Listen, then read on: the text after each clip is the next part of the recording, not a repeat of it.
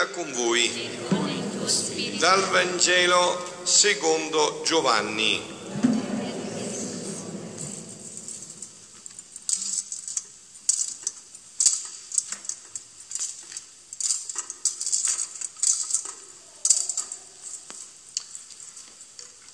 In quel tempo Gesù disse alla folla, io sono il pane vivo disceso dal cielo. Se uno mangia di questo pane vivrà in eterno, il pane io darò è la mia carne per la vita del mondo. Allora i giudei si misero a discutere aspramente fra loro, come può costui darci la sua carne da mangiare? Gesù disse loro, in verità, in verità io vi dico, se non mangiate la carne del figlio dell'uomo e non bevete il suo sangue, non avete in voi la vita. Chi mangia la mia carne e beve il mio sangue ha la vita eterna e io lo risusciterò nell'ultimo giorno. Perché la mia carne è vero cibo e il mio sangue è vera bevanda. Chi mangia la mia carne e beve il mio sangue rimane in me e io in lui. Come il Padre che ha la vita ha mandato me e io vivo per il Padre, così anche colui che mangia me vivrà per me. Questo è il pane disceso dal cielo, non è quello che mangiarono i padri e morirono. Chi mangia questo pane vivrà in eterno. Parola del Signore. La parola del Vangelo cancelli tutti i nostri peccati. Siano lodati Gesù e Maria. Chi mangia questo pane vivrà per la vita eterna vivrà in eterno. Nella liturgia della Santa Messa, quella che noi stiamo vivendo, il gesto di prendere un pezzettino di pane azimo, oggi ridotto a una cialda detta particola, no? quella particola, chiamate così, e di mangiarlo credendo di mangiare, di manducare veramente il corpo di Cristo, è un gesto comunissimo è velocissimo. Il gesto di prendere il calice e bere un po' di vino, credendo di bere veramente il sangue di Cristo, è quasi sempre riservato per motivi pratici solo ai ministri ordinati e ai sacerdoti presenti sull'altare e anche questo bere spesso è vissuto in modo affrettato. Eppure è proprio in quel momento così semplice e immediato che noi abbiamo la vita eterna e saremo risuscitati all'ultimo giorno. Giovanni 6,54, l'avete sentito? Proprio in quel momento, in quel momento così comunissimo, così velocissimo, è proprio in quel momento che noi abbiamo la vita eterna e siamo risuscitati nell'ultimo giorno. Noi dimoriamo in Gesù Cristo e Lui dimora in Lui. Giovanni 6, 56. Noi viviamo per Lui così come Lui è stato, noi viviamo per Lui così come Lui è stato inviato dal Padre e vive per il Padre. Giovanni 6, 57, proprio in quel momento. Umanamente ripetiamo questo gesto da inesperti e privi di senno, dice la prima lettura dei Proverbi cioè da stolti. Eppure la parola di Dio ci dice che la sapienza ha mandato le sue ancelle, l'avete sentito, a proclamare sui punti più alti della città, dicendo a tutti noi, inesperti e stolti, venite, mangiate il mio pane, bevete il mio vino che io vi ho preparato. E dopo aver mangiato e bevuto, siamo invitati ad abbandonare la stoltezza ed andare dritti per la via dell'intelligenza e vivremo. E se voi siete stati attenti, c'è un'implicazione che poi ci porta la seconda lettura, cioè il mangiare Gesù che cosa dice? Fratelli, fate attenzione, molta attenzione al vostro modo di vivere. Chi mangia l'Eucaristia non può vivere più normalmente si deve vedere che ha mangiato l'Eucaristia, in tutto. Non ho detto che non è, non è fragile, non può sbagliare, no, non c'entra questo, ma si deve vedere. Si deve vedere che la sua vita è stata toccata dall'Eucaristia. Si deve toccare questo, deve essere una cosa che, quasi tangibile. Si deve vedere che sta sempre più di Eucaristia in Eucaristia somigliando al suo Maestro. Perché noi non mangiamo un'idea o qualcosa, mangiamo proprio Lui, il suo corpo, il suo sangue, la sua anima e la sua divinità. Ed è un gesto così concreto che Gesù l'ha voluto dire proprio in una maniera quasi cruda. Dovete mangiare la carne, dovete bere il sangue, dovete sentirlo proprio l'effetto di questa realtà. Ma io vi ho detto che il problema dov'è, figlioli? Qua sta il punto, no? Avete sentito come dice eh, Paolo nella seconda lettura, no? Cioè non vivete più, fate attenzione al vostro modo di vivere, facendo buon uso del tempo, non siate sconsiderati, ma sappiate comprendere qual è la volontà di Dio. Questo cibo ci cambia l'essere, ci transustanzia anche noi. Tanto che da Eucaristia in Eucaristia noi dobbiamo arrivare a dire non sono più io che vivo, è colui che mangio che vive dentro di me. Perché ve l'ho detto che l'Eucaristia, l'ho ripetuto tante volte questo concetto, è chiarissimo, l'Eucaristia fa l'opposto del cibo materiale. Il cibo materiale, la carne, i maccheroni, quello che mangiamo, il cibo materiale, lo assumiamo e ci dà forza, ci dà energia e superfluo va nella fogna, no? Il cibo dell'Eucaristia non si può fare questo, ci è stato dato per un altro punto. Il cibo dell'Eucaristia è perché ci agglutini a sé, perché ci trasformi in sé, perché di Eucaristia in Eucaristia diventiamo sempre più Dio e sempre meno uomini. Quindi è, è banale giustificarsi, ma siamo uomini. Lo so che siamo uomini, ma dobbiamo diventare Dio. Non è che quell'essere uomini vuol dire che dobbiamo acconsentire alle nostre passioni, dobbiamo assecondare i nostri vizi perché siamo uomini. Proprio perciò ci viene dato questo cibo, questa grazia infinita. Ma il problema dov'è? Vi ricordate, io voglio con voi toccare il punto focale, cruciale di questo grande problema dell'Eucaristia. Perché vedete, l'Eucaristia, a differenza degli altri sei sacramenti, no? non ci dà solo la grazia, ma ci dà l'autore della grazia. Cioè mangiamo Dio, è come se tu ti esponi al sole e ti arrivano i raggi, ok, ti riscaldi, ma metti che il sole viene dentro di te e tu puoi diventare sole, è tutta un'altra cosa. E l'Eucaristia è questo. L'Eucaristia è Dio che viene dentro di noi per renderci di nuovo Dio come ci aveva creati. Ma il problema dov'è? Il problema è che questo eh, dono infinito si incontra con la nostra libertà, con la nostra volontà. Qua sta il problema. Questo è il problema. Vi ho detto no, adesso nel momento in cui io dirò le parole eh, della, eh, della, consacrazione, in cui si transustanzia il pane il vino nel corpo e sangue di Dio, l'ostia e il vino non hanno volontà, sicuramente, infallibilmente, immancabilmente diventeranno il corpo e il sangue di Dio e permetteranno a Dio di prendere attore, di essere protagonista di tutta la faccenda. Ma questo perché può avvenire? Perché una volontà dall'Eterno ha stabilito che un sacerdote della Chiesa Cattolica, validamente ordinato, pronunciando quelle parole immancabilmente, infallibilmente, questo avviene. Una volta avvenuto questo, però, questa Eucaristia entra dentro di me e quel Dio che entra dentro di me si incontra con la mia volontà, con la mia libertà. E nella misura in cui io rinuncio alla mia volontà per farlo vivere con la sua volontà, questa Eucaristia porta gli effetti per cui Dio l'ha creata. Io ho fatto una domanda altre volte, ve la ripeto perché abbiate l'idea chiara. Se l'uomo non avesse peccato, ci sarebbe stato bisogno dei sacramenti, battesimo, cresimo, cristiano? No, non ci sarebbe stato bisogno. Questo è un farmaco di immortalità di guarigione che ci viene dato per riportarci a quello splendore, sentite e comprenderete più profondamente perché voi vi ponete il problema, perché l'Eucaristia poi dovrebbe renderci un corpo solo, vero? Vi faccio una domanda bruciapelo rispondete nel cuore. Tu vuoi bene più a tuo fratello di sangue o il fratello che incontri nella chiesa in mezzo alla strada?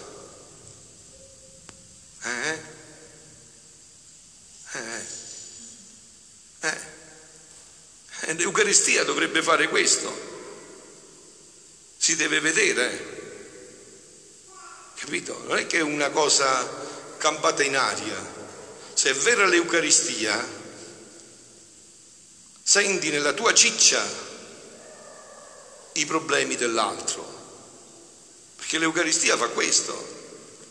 Ma tutto questo da che cosa è bloccato? Appunto è bloccato dalla nostra volontà. Sentite come Gesù, e concludo, lo spiega chiaro a, a Luisa questo passaggio.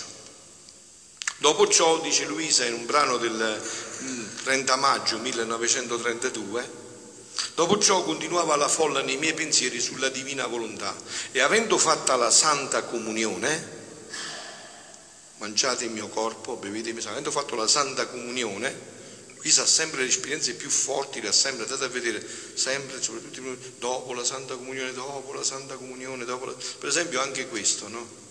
Come si può immaginare un cristiano che fa la comunione e se ne scappa dalla Chiesa? Che cosa pensate? Non ha capito niente, eh? dico bene o dico giusto, scegliete voi. Cioè come si fa?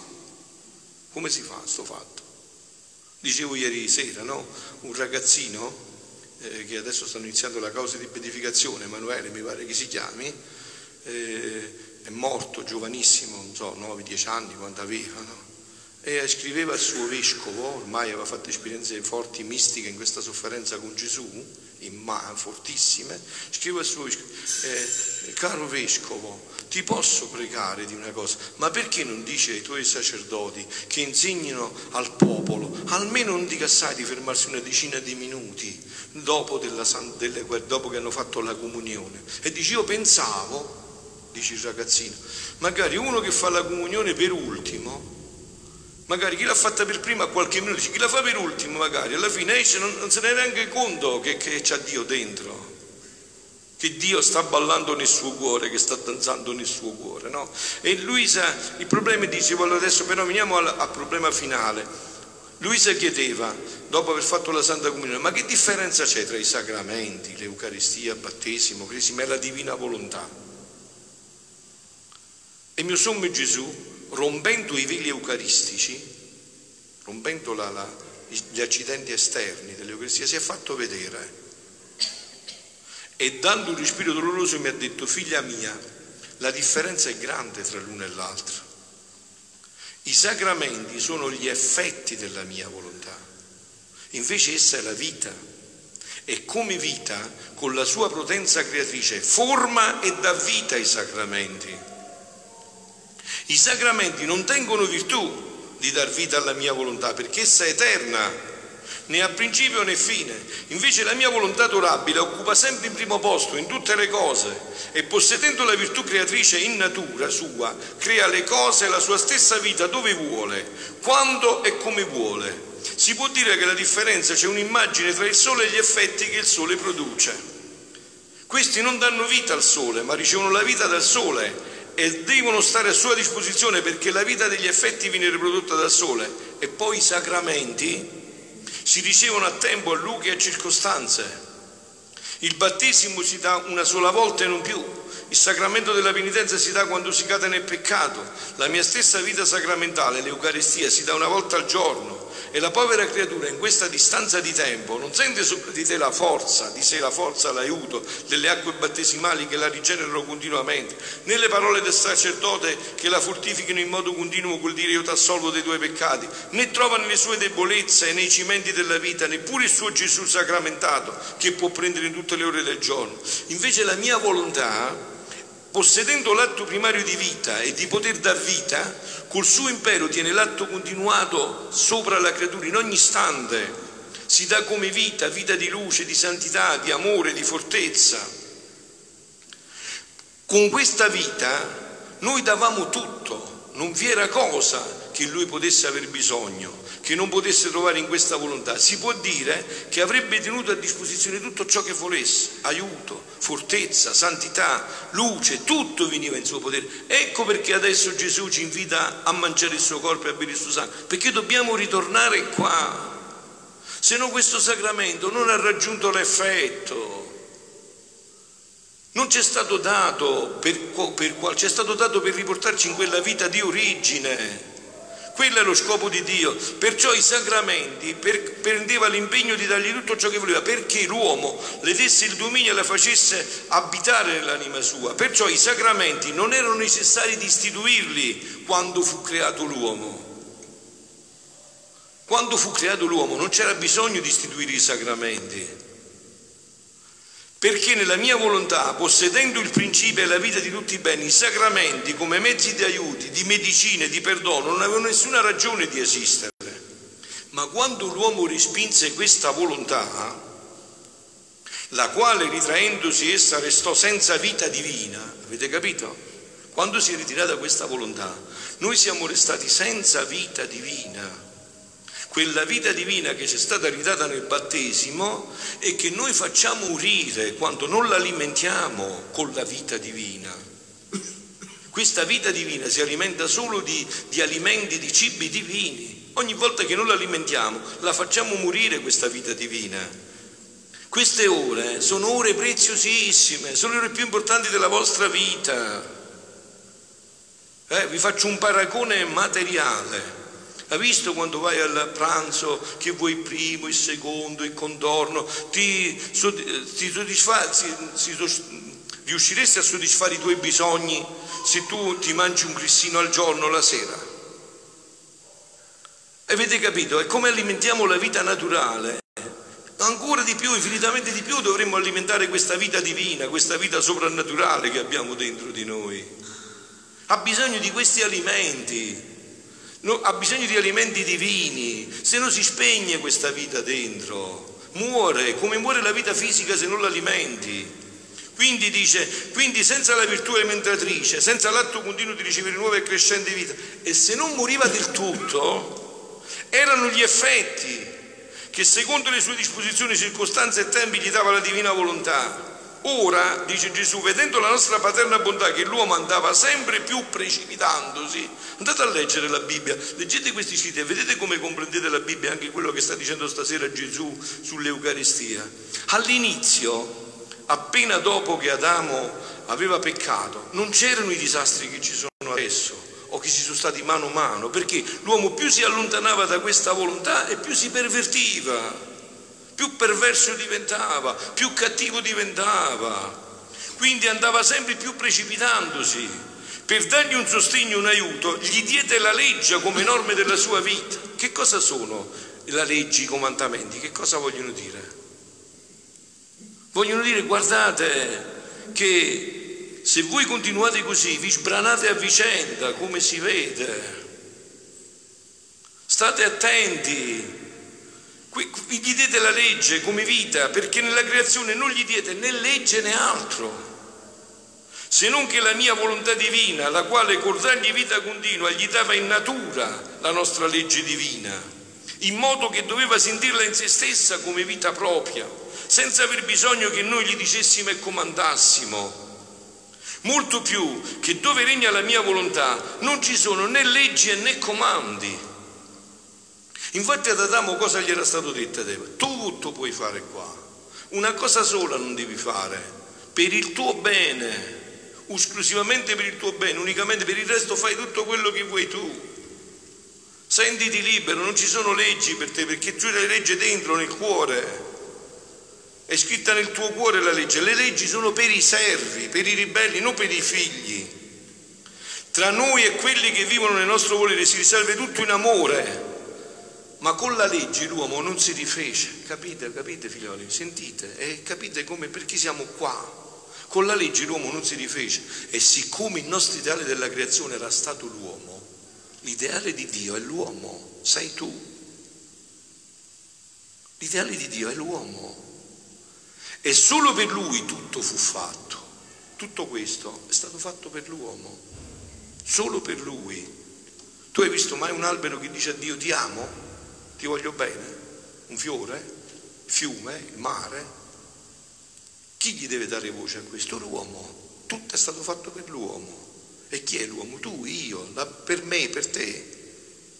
Io posso dire che il sole è mio come lo puoi dire tu. Perciò volli venire sulla terra in mezzo a loro e per dargli appoggi più validi, visto che la legge non faceva niente. Eh?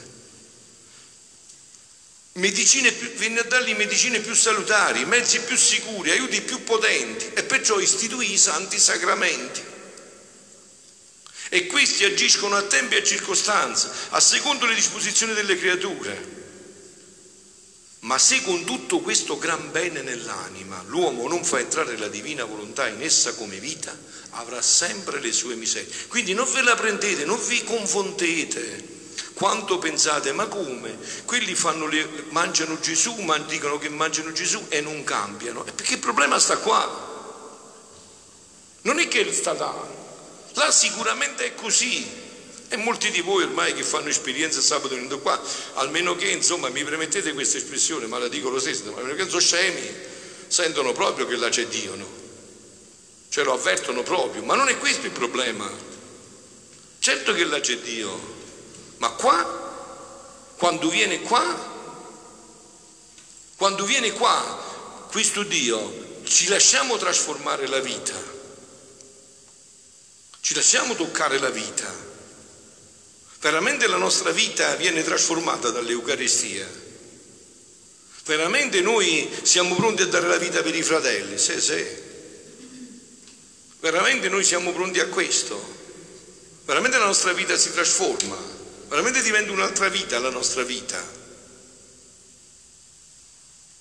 Quindi in essa avrà sempre le sue miserie, una vita di mezzo, sentirà vivo le sue passioni, la santità, la stessa salvezza sarà sempre pericolante.